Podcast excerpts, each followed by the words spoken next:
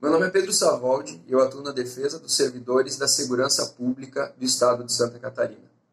Hoje eu vou falar sobre os pedidos de aposentadoria que ficam suspensos quando são apresentados pelos servidores públicos em razão da existência de um processo administrativo disciplinar e como funciona o prazo dessa suspensão.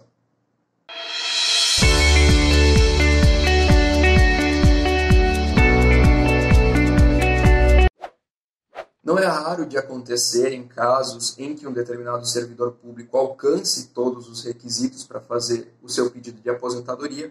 mas que não consegue ter esse pedido apreciado pela administração pública por conta da existência de um processo administrativo disciplinar instaurado em seu nome, que é um processo muitas vezes complexo e que pode demorar muito tempo para ser concluído. O processo administrativo disciplinar, ou PAD, é um procedimento que é instaurado pela própria administração pública, cujo objetivo é apurar a responsabilidade de um determinado servidor por uma infração administrativa que tenha sido praticada no exercício da função. Um dos efeitos da instauração de um PAD é justamente a suspensão do pedido da aposentadoria dos servidores que estejam envolvidos na apuração daqueles fatos, isso acontece principalmente porque um dos desfechos possíveis de um PAD é a aplicação da pena de demissão do servidor público. Então, por uma questão prática e de eficiência, a administração pública suspende esse pedido de aposentadoria, deixa ele parado até que aquele PAD seja concluído. Mas uma questão que precisa ser levantada é se existe um prazo máximo pelo qual esse pedido de aposentadoria pode ficar suspenso por causa da existência desse PAD. Porque, independentemente da existência de culpa ou de o servidor vir a ser punido ou não ao final daquele processo, também não se poderia aceitar que o pedido de aposentadoria de um servidor fique refém de um processo interminável, que pode acontecer às vezes pela complexidade da situação que está sendo apurada, ou mesmo por uma questão de ineficiência do próprio Estado, o que faz com que esse PAD acabe se arrastando por vários meses e até por anos.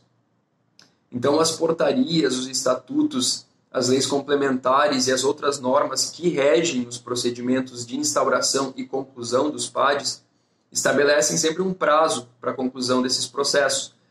Claro que essas normas também prevêem a possibilidade de prorrogação desse prazo, já que, como foi mencionado, às vezes os fatos que estão sendo apurados são de uma complexidade maior e demandam, por isso, mais tempo para serem devidamente analisados. Porém, como já foi reconhecido pelo Tribunal de Justiça de Santa Catarina, uma vez esgotado esse prazo previsto em lei, sem que o PAD tenha sido concluído, determinando a punição ou a absolvição do servidor, a administração pública é obrigada a dar andamento e prosseguir com o pedido de aposentadoria que foi apresentado pelo servidor. E caso esse pedido de aposentadoria cumpra com todos os requisitos, o servidor poderá ser aposentado, mesmo tendo um processo administrativo disciplinar ainda em aberto. É claro que a aposentadoria do servidor não vai fazer com que aquele PAD seja arquivado. Ele prossegue normalmente até a sua conclusão, e se ao final do PAD o servidor, então aposentado, for considerado culpado de uma transgressão praticada durante o exercício da sua função e que importe na perda do cargo, ele poderá ser responsabilizado mediante a cassação da aposentadoria. Essa medida punitiva ela é muito discutida no âmbito do Poder Judiciário e existem várias questões importantes e divergentes sendo debatidas sobre a previsão da perda da aposentadoria por punição em um PAD. Esse assunto, especificamente, a gente vai tratar com mais calma e de forma mais detalhada em um próximo vídeo. Então, se você ficou com alguma dúvida ou tem alguma sugestão, Deixe seu comentário aqui embaixo e não esqueça de nos seguir nas nossas redes sociais para receber mais informações e novidades sobre os direitos dos servidores da segurança pública do Estado de Santa Catarina. Até o próximo vídeo.